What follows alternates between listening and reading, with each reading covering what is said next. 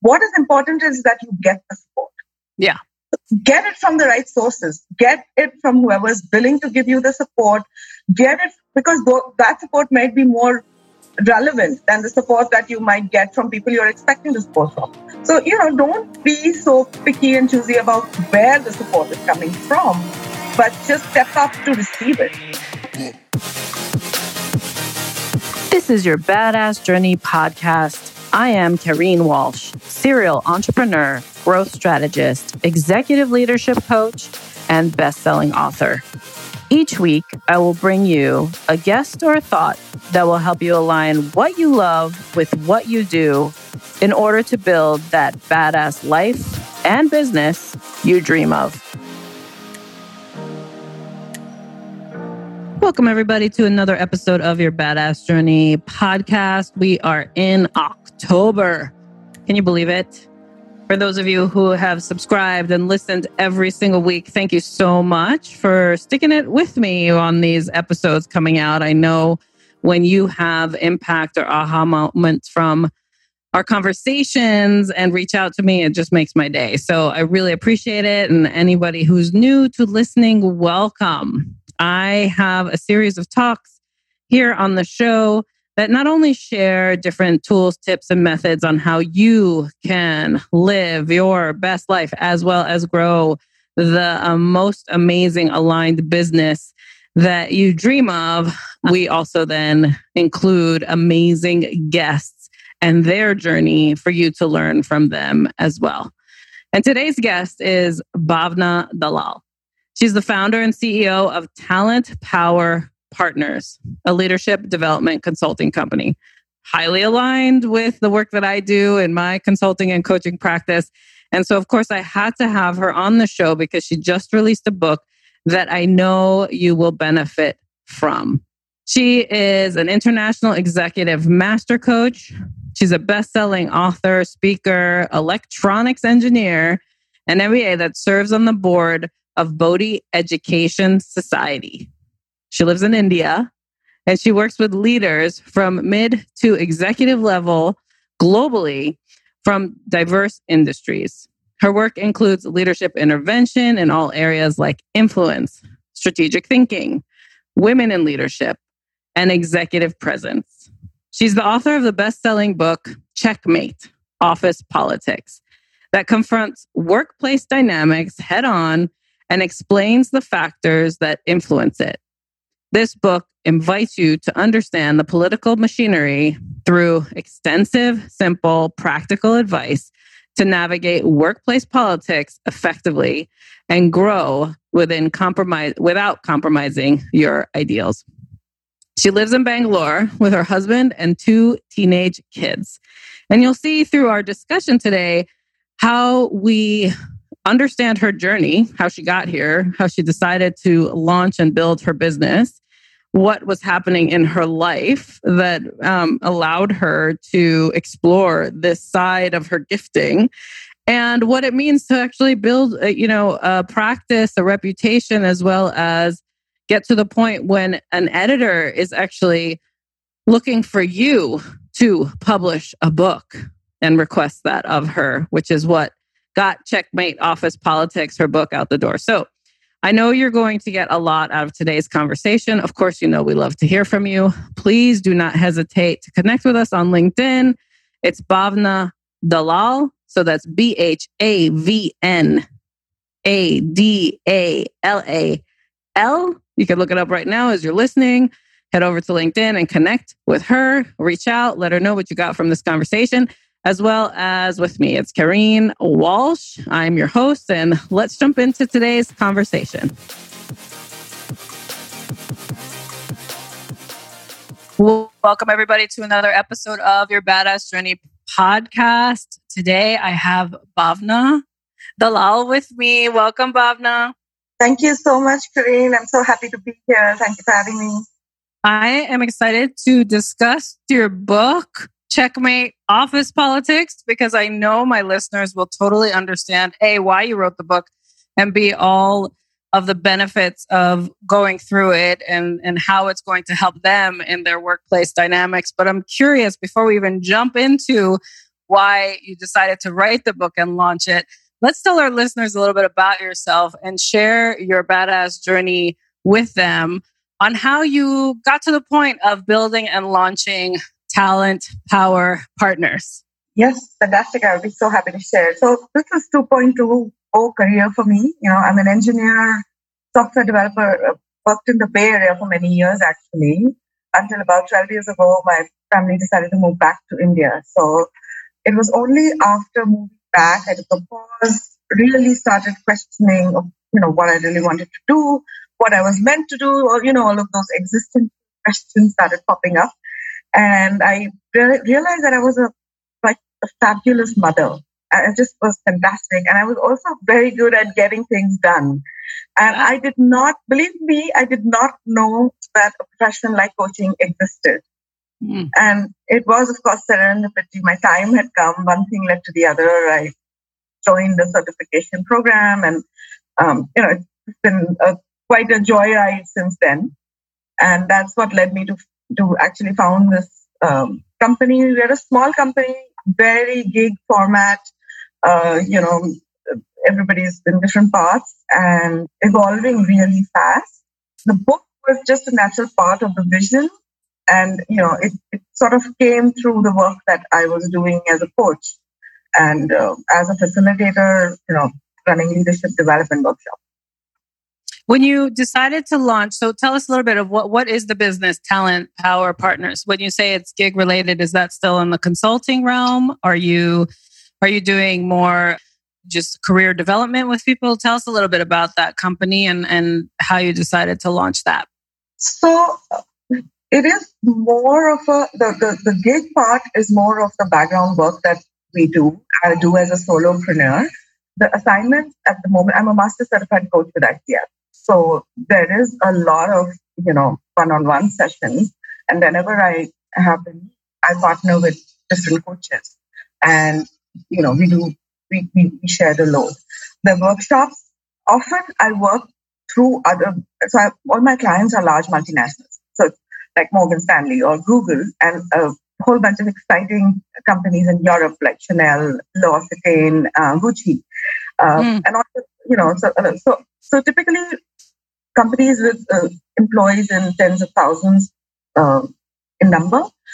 Um, so most of the work is one-on-one leadership development, but we also do take up some uh, designing of certain programs like women leadership, right? So there will be there's a particular company, large organization that, that want me to design something for them for interrupting bias.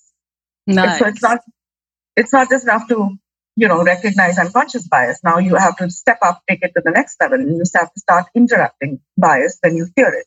So so it's very uh, you know client driven. Uh, depending on the needs of the client, and uh, to be honest, it's also very driven by what I feel, what excites me. So yeah, so when I when, when I heard about the name of your podcast, I was I really connected because you have to be badass to say no to good money coming in, which you've worked hard for the last six months, so that you can yeah. move on to the next level. You know. Yeah, and it's so true. Even in in career growth for individuals, or even as they're navigating the change or transformation they want to go through whether it's from going from corporate into entrepreneurship or you know within the company trying to get into management learning how to say no to the things that no longer are aligned with this version of themselves i love to talk about. I mean I, I share these concepts all the time with my listeners because it's critical if you're going to create the life uh, you want you know you you have to first stand in alignment with self and then find your voice right? Like we all get caught up with well should we say anything? Because i might lose my job for it or i might lose that client. And i've had to fire clients because when they're not aligned with what i'm going through or or we've outgrown each other we it's time to say no and move forward right? And mm-hmm. and i love that that's one of the boundaries you've created and the value system in your business because then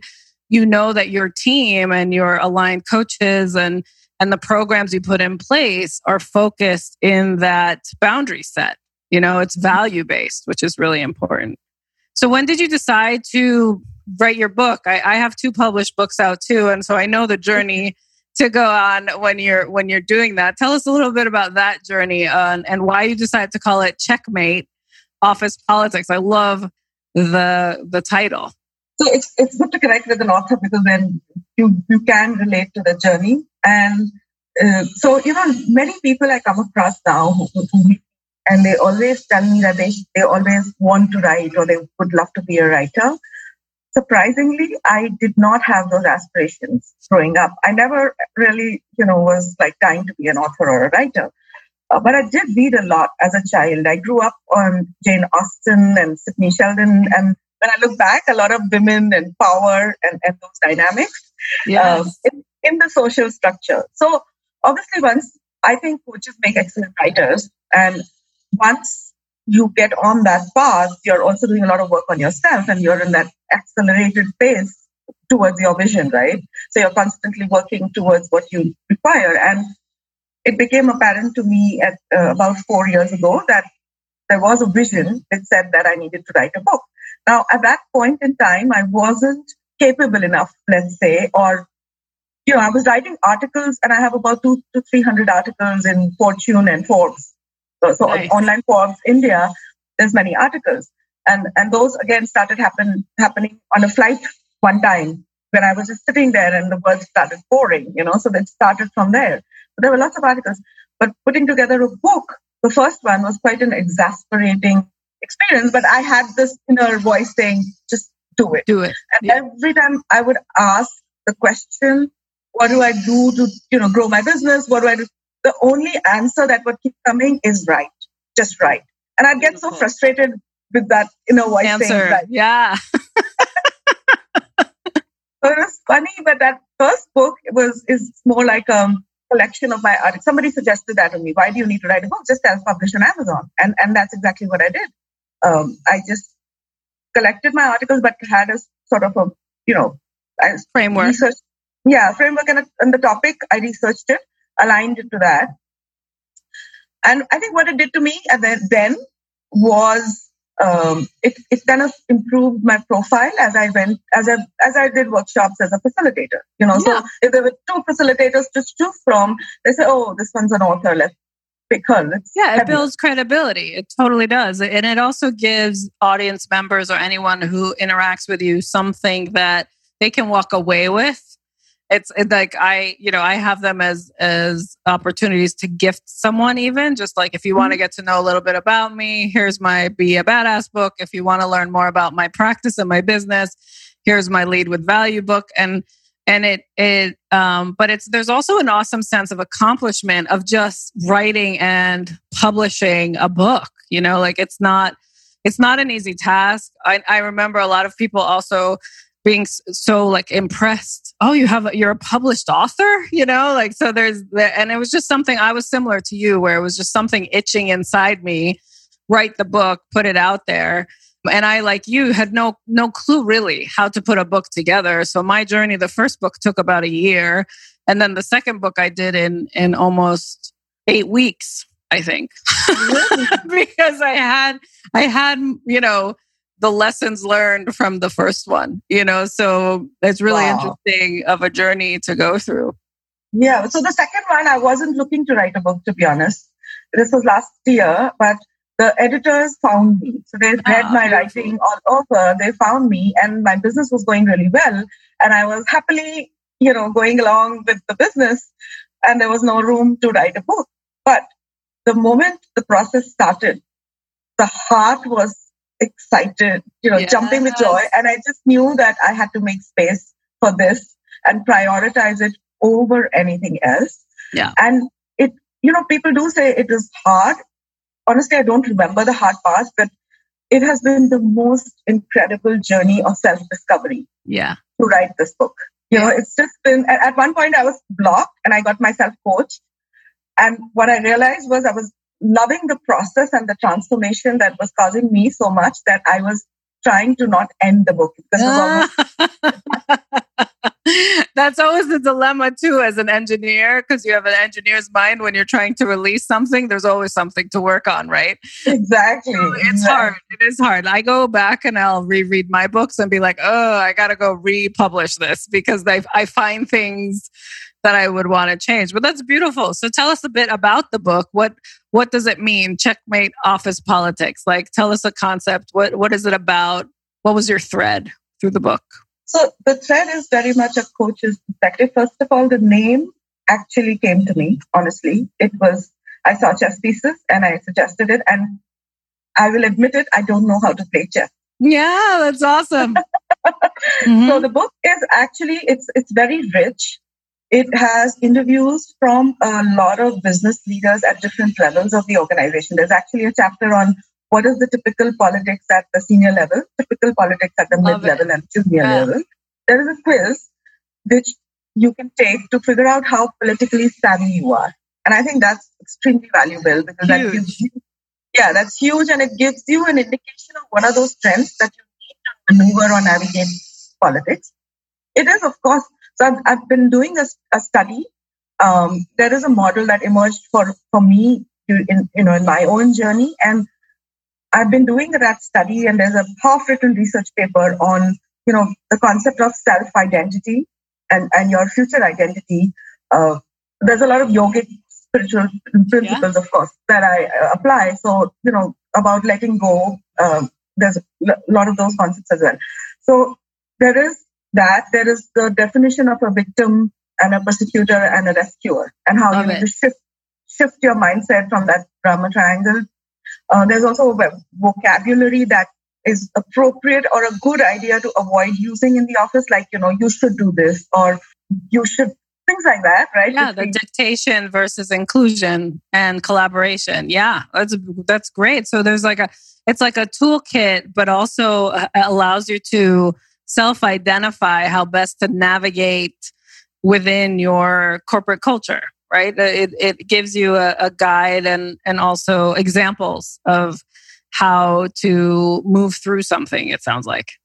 Yeah, so there's a lot of the, the learnings are through examples and stories, even fables in, in some cases, the stories of, so there's a lot of my own experience with my coaching clients, of yeah. course, confidential, but those instances that, you know, like there's, for example, there's a, a, a, a manager and he was trying to be nice to his uh, female uh, team member who came back from her maternity leave. And he was not giving her meaningful assignments because mm. he thought, oh, she has so much on her plate that she needs to handle. And she had a great support system at home and she was raring to go. She wanted those big projects. She was ready to do that, right? Yeah.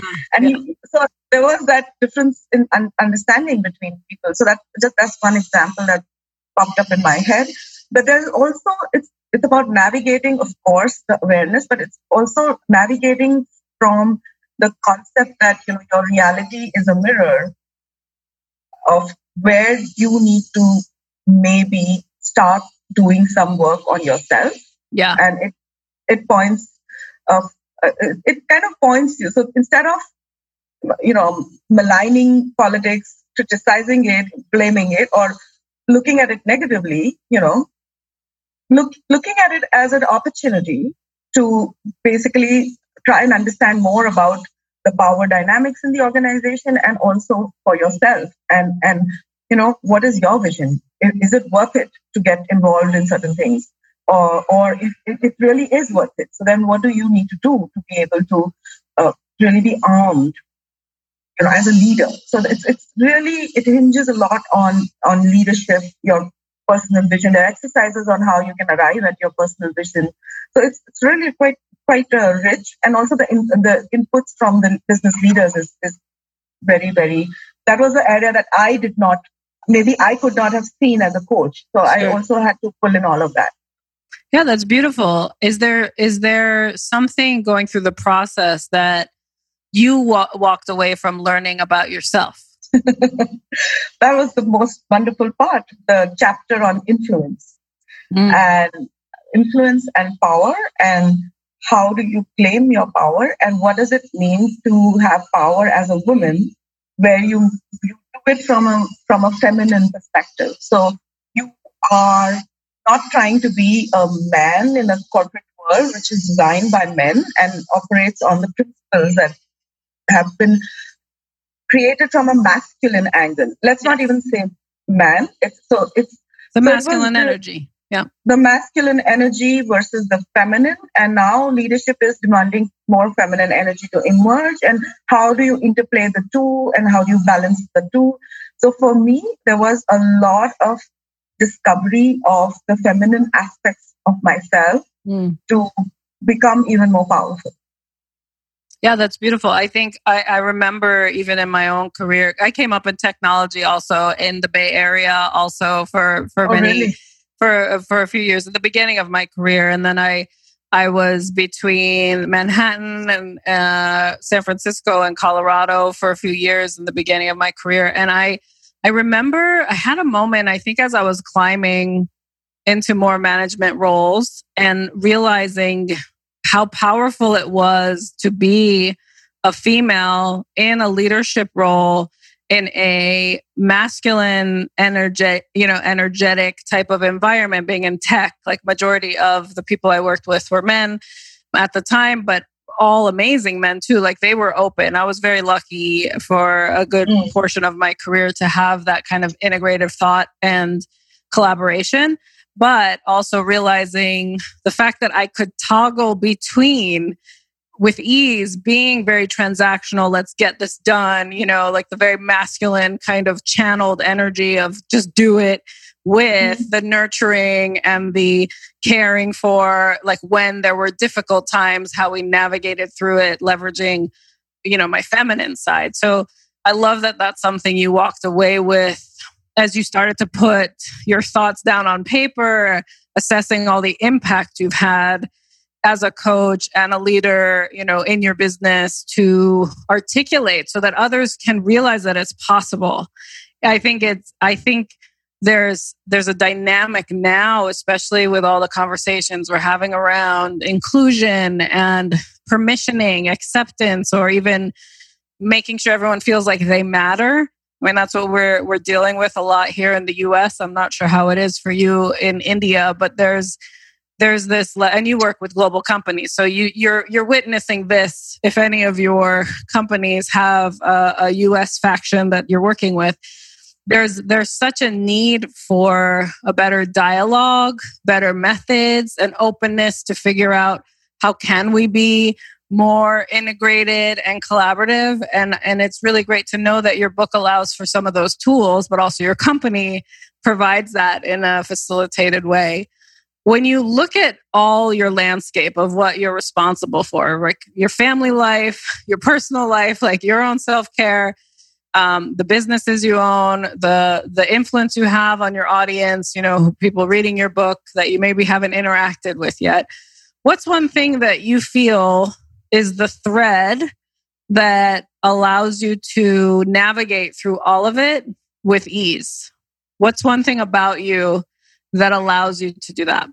So that's that had so first of all, it was great to hear your journey that you uh, you know went through that, and then you had had really good people. The stereotypes are a little bit stronger in India. Mm. It will take more work, and the conversations are happening, but they're very super special level and it's just too diverse in thought. So there is a lot of work to be done there. That that is an excellent question that you asked me because there, you know, so having started this career later, much later, when your role in the family is also quite hardwired. Yeah. There was a lot of sort of challenge to sort of break out of it and carve this new aspect, which forget them knowing. Even I didn't know that there was this, all this within me, right? I was yeah. really, uh, like I said, I love being a mom. I took a break. I was so happy to do all of those things. And I'm still so happy that I made that choice and I did that. However, what I learned, which is also what my model is, is based a little bit on, that it's all about your self identity. And we have multiple self identities that we can assume. And we don't really, the, the more um, easily you can switch between those identities, especially more so for women. I would say it is the same for men too.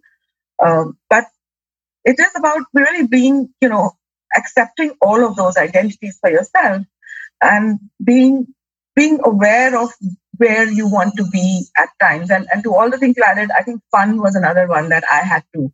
I was always a very responsible. Yes, yeah, I totally yeah. understand that. Yeah, fun. So fun is exactly fun was an, is an important one as well. So knowing when to kind of chill out. So that is the one common thread uh, to sort of recognize that okay, they're all equal parts. Which one is beckoning more at this point in time? And it doesn't mean that you are leaving anything else behind if you're catering to one versus the other. So it's always it's always expanding yeah. more and more of those identities or adding new ones. So now like I'm going doing more speaking, you know, um, maybe less facilitation or whatever. So there's more of a speaker identity and what might be stopping me in completely embracing it. Uh, so it's, it's, it's really that about that. I love that. I think I think that willingness to to be open as well as exploratory of if you're meant to stand in this identity, the, what's the most effective stance? Like when I work with my leaders and, uh, and I'm in my coaching stance with them, it's always about effectiveness. Because sometimes in certain environments, a more direct, controlling, kind of formulated energy is the the most effective for that specific environment there's nothing wrong Absolutely. with that it's that's mm-hmm. what works there and what you're talking about is the effectiveness of the flow. Like as we toggle is people in this universe where we have multiple identities that show up based on the arenas we step into effectiveness tends to be where I, I like to lean in on how to show up, but that self identity of having faith, right, in yourself or confidence in yourself to just show up in it, as opposed to the blockers that can show up with our mind that gives us doubt and and makes us feel less than sometimes because we haven't done it yet. So, mm-hmm. you know, that extended step is beautiful. And I I like how um, you've you've navigated it for yourself. Is there has there been a growth spurt that then now has occurred in your family dynamic at home and with your relationship? Like, do you do you see that now that you've stepped into this CEO because you said it's it's a 2.0 career, right? Like you you did another up leveling for yourself, which changes mm-hmm. the dynamics at home too. Are you finding that everybody now also is kind of stepping up into their own new identities now in relation to you? Like what what's been going on there? How's that going? So so the the admiration that now I can see it, even though it's family. So they're sometimes reluctant and they they're goofy about it, right? Which is so sweet. Yeah. And it, and I also look back and I I also understand how necessary uh, it is when you are starting brand new to have a little bit of kind of questioning around it so that you know every your family always wants to keep you safe right so yeah. there's always that questioning around oh, are you sure or what is what so so that's i can't tell you how valuable that is in hindsight at that yeah. time you you know when you you, you wonder like, why are you asking me yeah yeah the doubt the doubt wants to respond versus the the certainty right, right. in those moments I, I I can't tell you the role that uh, family uh, plays in, in helping you in your journey, though it's not apparent so clearly at that time. So uh, I think, uh, yeah, so sorry, I forgot your question. No, just saying the impact for for your family because sometimes when one member of the family is is kind of up leveling into a new version of themselves, mm-hmm. the, the unit gets impacted, right? And so figuring out like how the whole unit moves forward with you yeah, so I think I I'm not very clear, but of course that has to happen. Yeah. Um, also, with the rapid awakening that's happening globally, right? There is a little bit. So earlier it would be coach, you know, they would it would be like the, so now they're kind of recognizing, and sometimes I do want to coach them. I'm so tempted because oh, it's so hard not to, but we can't. Yeah, exactly. So, uh, but I've noticed instances where sometimes there is respect for that as well now so yeah. which is absolutely fantastic. And and it has to, whether it's tangibly noticeable or not, but it has to, right? There is no way that that energy is not perceived or received or sort of uh, readjusted in in the same unit where you are at. So I'm, I'm sure it is completely tangibly. I not may not have noticed. No, it's all good. Thanks for that. It's an interesting question to ask only because I know I have listeners who hesitate on going after what it is they truly want. And then, and a lot have used the excuse of family dynamics or I'm responsible for XYZ. So why, why do I even deserve what I really want? Right. Like I'm mm-hmm. thinking about that mindset of the listener. And if you are listening, we're walking alongside you. It's a matter of just helping them understand that it is possible. You know, like when you are up leveling yourself or even shifting into a new career or deciding that you want to publish a book or, or uh, execute a new project or launch a new business, whatever that looks like, that the support system around you, yes, it matters. And so do you. And so it's a matter of figuring out how you navigate that, include them in it where you're a little bit transparent as to what's going on, but not too open for criticism or doubt. so you, you know, you're so right because I have traveled that that path. And, and while a shared vision is important because you want to all be in it together, right? At the same time, that conviction of like, you know, obviously really listening to your heart is, is so necessary to be strong and and that doesn't matter that that it doesn't really matter if the family is supportive or not or people are supportive, you know or what is your environment around you i think you need that that strong conviction for yourself no matter where you are whether it's with your team members or so, so that part is especially true uh, and it is it is always about balancing you know what your heart is asking for as opposed to what society around you or or your you know the roadblocks are in, in yeah. your path. So, yeah. and also I would like to add that it's not necessary that you have to. This is a very, I think, Uh, this is very important what I'm going to say right now as it's coming out of my mouth. Don't really look for specific areas of support. Don't you so what, especially for women you've supported your family and don't don't expect they necessarily have to support you. What is important is that you get the support. Yeah get it from the right sources get it from whoever's willing to give you the support get it because that support might be more relevant than the support that you might get from people you're expecting the support from. So you know don't be so picky and choosy about where the support is coming from but just step up to receive it no matter where it comes from. Yeah i i, I love that. And i also think it's super important to not have ex you said the right word was expectation mm-hmm. on people who might not have the skill to give you the support that you're actually looking for. Like that's the exactly. dilemma that constantly gets created where all of a sudden you're sitting in all this disappointment but that person never signed up for that role mm-hmm. you put that expectation on them so Absolutely. go after and connect with the people who you aspire to be or you know who have that skill set that can help you get to where you want to go and give you the appropriate feedback support um, push you need just like you know a coach's stance would have or even mentorship would have or even just communities that are in the same realm you're going into because a lot of the times we get caught up taking advice from people who never were really aligned with what we needed in the first place and then that completely shuts us down when it wasn't right to begin with, right? Like it's, it's such a dilemma that people put themselves through. So if you're finding, and these are the identifiers, agree, let me know if you agree or add add to them. If you're finding that you are constantly disappointed when you've put your best foot forward and the feedback you're getting is putting you down or making you feel like it's not enough, there's always room to improve, no doubt. But if you're energetically taking it in as self criticism versus an area to improve upon, you're probably not working with the appropriate support structure. And it's mm-hmm. that is a clear identification to go seek who you truly need and stop interacting with the people who might not even have the skill.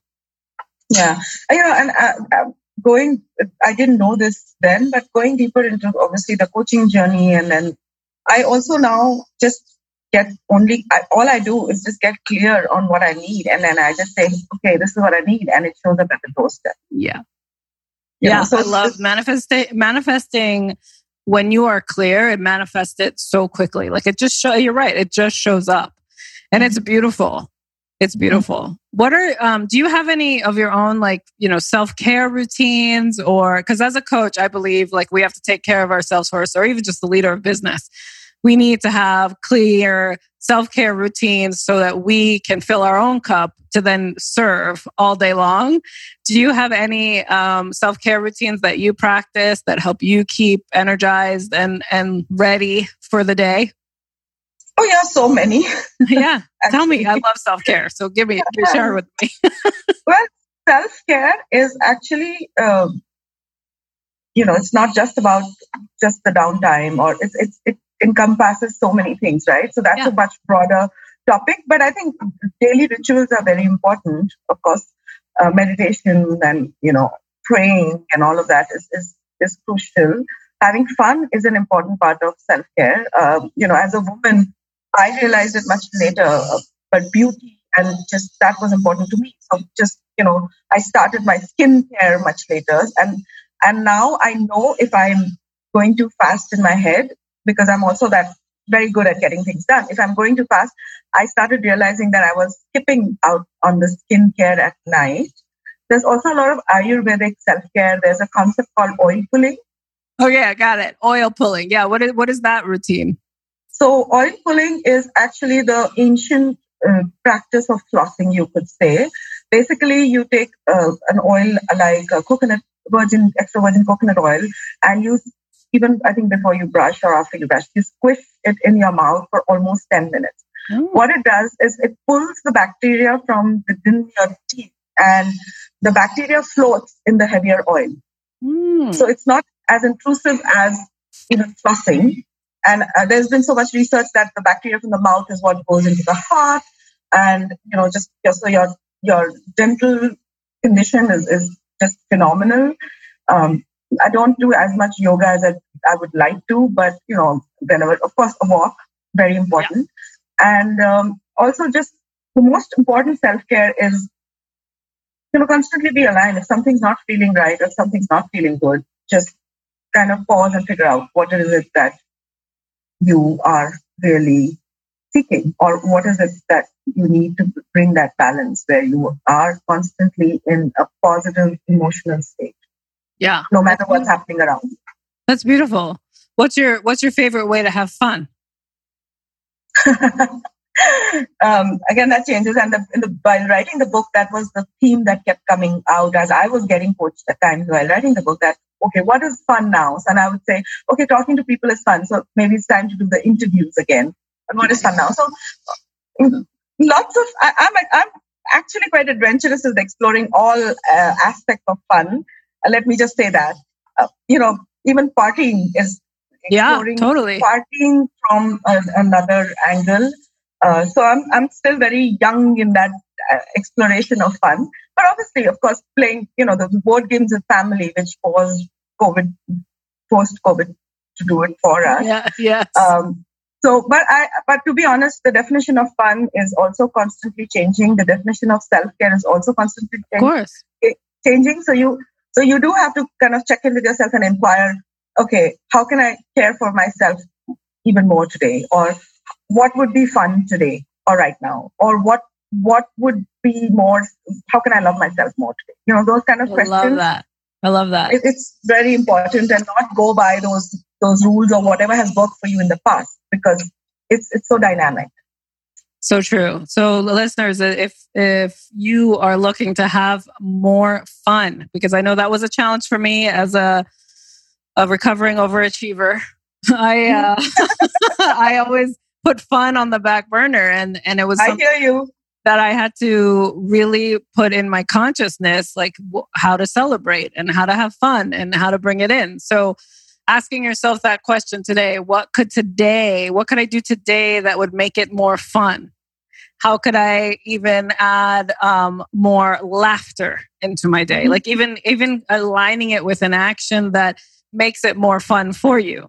How can I mm-hmm. help someone else have more fun? Sometimes that in itself has its own curious way of bringing you unconditional fulfillment also.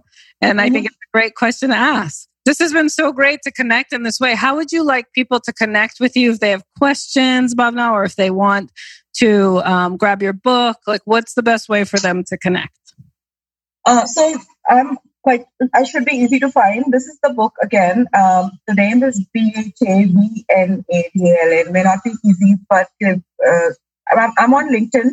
Also, email is first name, last name at gmail.com. It's a simple way to remember if people have to. Uh, my company website is www.talentpowerpartners.com. There's also a personal website, bhavnadalal.com, but I think Talent Power Partners is the best way to reach out. Lots of writing that you will find in Forbes India, um, many award-winning articles. Some have been converted to Japanese, Spanish, other languages as well. So that's amazing. Yes, it is actually. Um, just Google my name and maybe, you know, so you should be able to find my, the name of the website and just Google my name and say Forbes India maybe, and then you should be able to find me. Amazing, Bhavna. We'll, we'll make sure it's all in the show notes too, so our listeners can connect with you and and learn more. And I can't wait to check out your articles and grab your book. The book is called Checkmate Office Politics.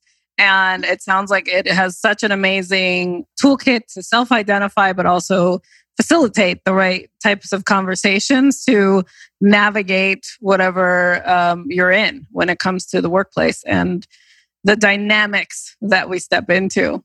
Well, I want to thank you for joining me today. Before we close out the interview, I always like to leave space as a gift back to you. Is there is there anything going on in your life or business that you need support on or different perspective on that you'd like to dialogue on with me today? Oh, thank you so much for offering that. So, you know, most of the business has been an organic growth, you know, line to, which has been an excellent joyride. I think it's getting serious now with, uh, you know, lots of things, lots of opportunities uh, coming up. I, am getting a more of a handle on the, the digital media aspect of it. The website, so I went through different options and had it done in WordPress. The engineer was is truly like the 1.0 because I don't remember much about the engineering aspect. Yeah.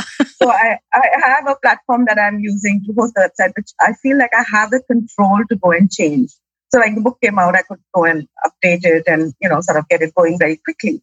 However, there's also lots of benefits if, if you have the full on site, which is being maintained by someone else and a team outside and also the digital marketing, building courses. By the way, very soon there's going to be a course coming up on office politics. Oh, so I think fantastic.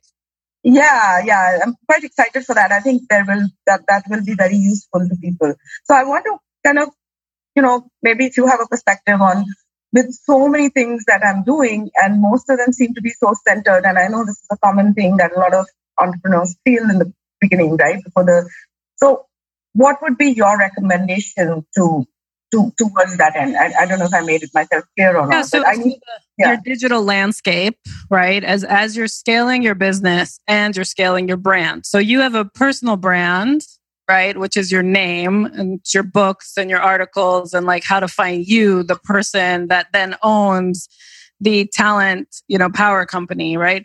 The the it's really difficult because I've gone through this d- dilemma within my own growth, my own self. I was like, okay, my company name is Revampologist, but you actually don't find that as a website. Like it leads to the consulting page on my b- brand because at the beginning it was all me. Like, mm-hmm. I, and all my business is referral based. Majority of it is because someone has worked with me that has referred me and and it's amazing. I mean, my company though now is not just me, and I do have a team. So I'm actually going through a little bit of what you're talking about, which is how do I make sure that my brand, my personal brand, when someone lands on me, wants to connect with me, is displaying what I want to attract to me. So, one of the biggest mistakes I see people do is they build these digital uh, platforms, the marketing sites, the websites, even the even how they use social media, and it's it's all about them versus who they're trying to attract.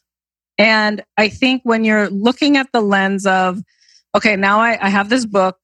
The book is associated. Is it, it? Do you feel like it's a lead generator for your business, or do you feel like it's a lead generator for your speaking engagements, your personal brand? Like, you need to put it in a place that tells the story to who you're trying to attract. And then make sure your digital landscape is taking that end user on that journey with you.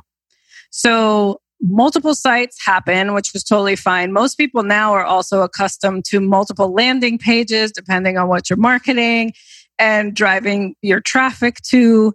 But I would say for you, because you stand on the platform of this book and the book is truly yours, and you now want to build your courses and speaking engagements, I would put all of that under bhavnadalal.com and have that be the the track that then when they want to work with you they can come into your business if they want to expand services past speaking engagements online courses book signing events you know um, etc and then your articles and and your portfolio of all the information that you have out there also lives um, on that site because that's your personal brand mm-hmm comes to course building, so I've learned this the hard way. I've had all the different types of sites.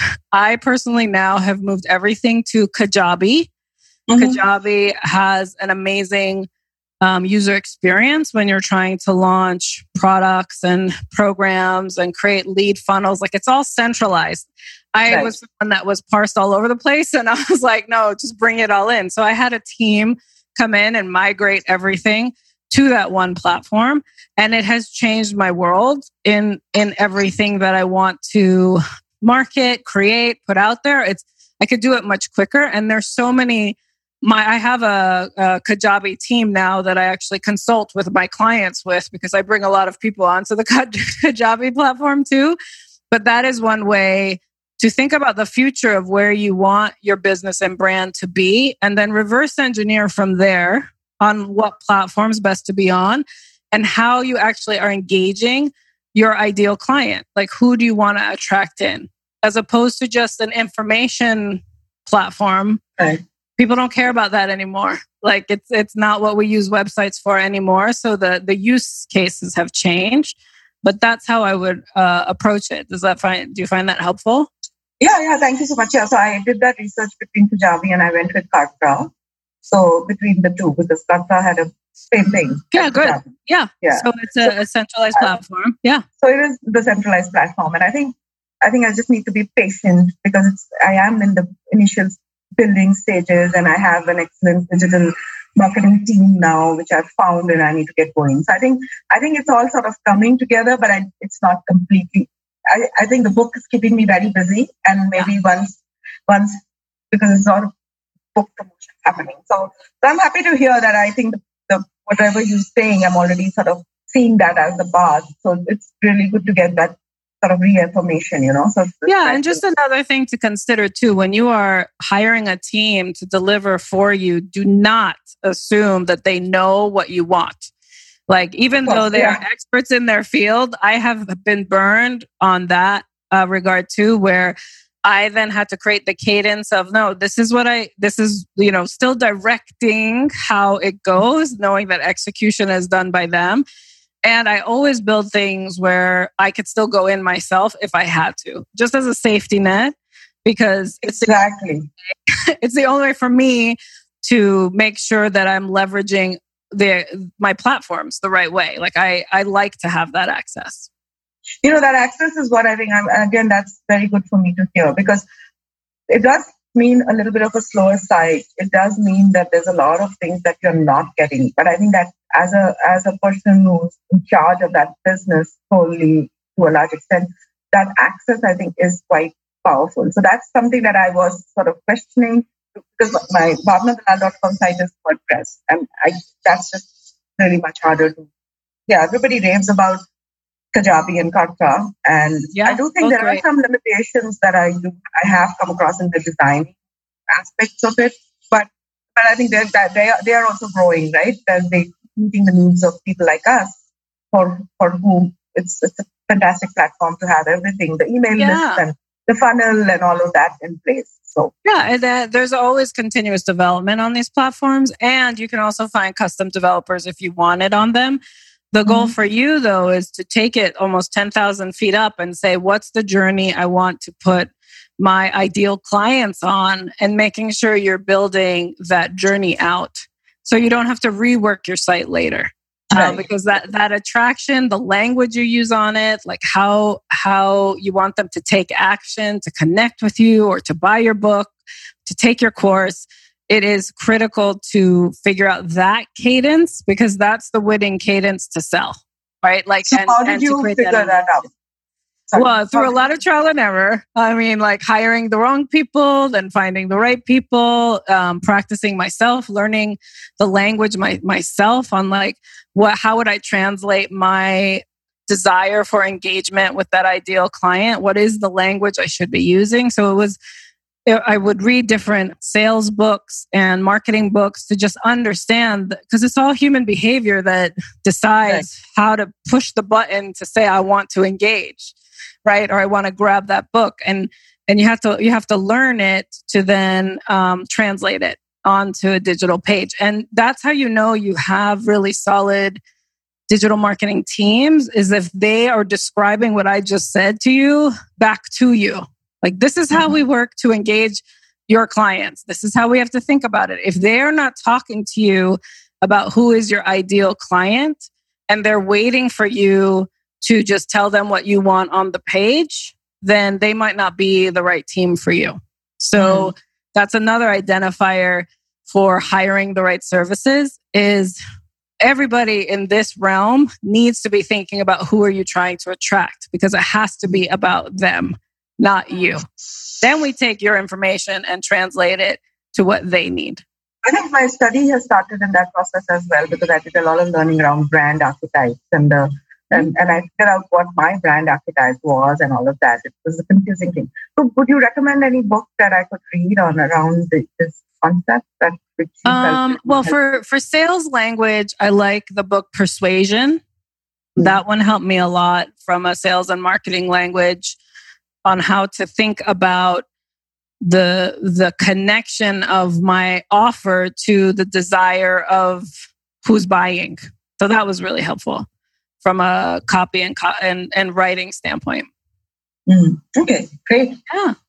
I was, I have kind of, I'm, I'm familiar with the book. I think I may have read parts of it, but I'll re-look at it. And, and there was something somebody very interesting told me, and they, I was having this conversation, and she's a professor, I think, and she said, "So how do you buy? Because very often, how you buy is how you also sell. So even connecting with that, which I'm yeah. still looking for that connection. But yeah, well, I, I also think if you know the demographic of who you're trying to attract and you're asking the question, how do they buy and where are they shopping? And go look at those experiences. That's what you want to create your experience to be. Mm-hmm. Right. So that's why it's so critical to know the persona like the, that you're trying to attract in as you build your product. Like the digital landscape is just the productized version of you and and and all your offerings it's the same as if we were putting a software package out or you know a physical pro- product out we would be thinking about the buyer uh, and i yeah. think that that is the difference now when when you are a service based business that's digital and remote like th- that's the sales process or the entry point for sure right right yeah no thank you so much for that, that is- of course i'm glad to be of service and i thank you for being part of today's conversation. I really appreciate you being on my show, and I know my listeners will benefit from all that you shared with them today. I really appreciate you being here. And listeners, we will see you in the next episode. If you as you have your aha moments or takeaways from today's conversation, please snap a picture and share it on the socials and tag us in it so we know you're listening.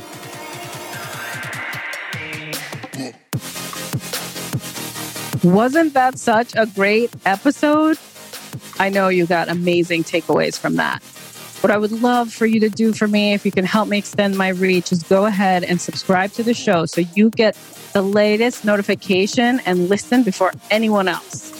Also, if you could go ahead and post your review, your five star review will help me get other people interested in this conversation and extend my reach of impact most of all, I would love for you to share this with your community. It means so much to me to have you as a listener, and I would love to connect with you. So if you have any questions you would like me to answer on this show, go ahead and email hello at KareenWalsh.com. And my team will make sure that I get your questions so we can get them answered on the show for you. Thank you so much for listening today, and I'll see you on the next episode.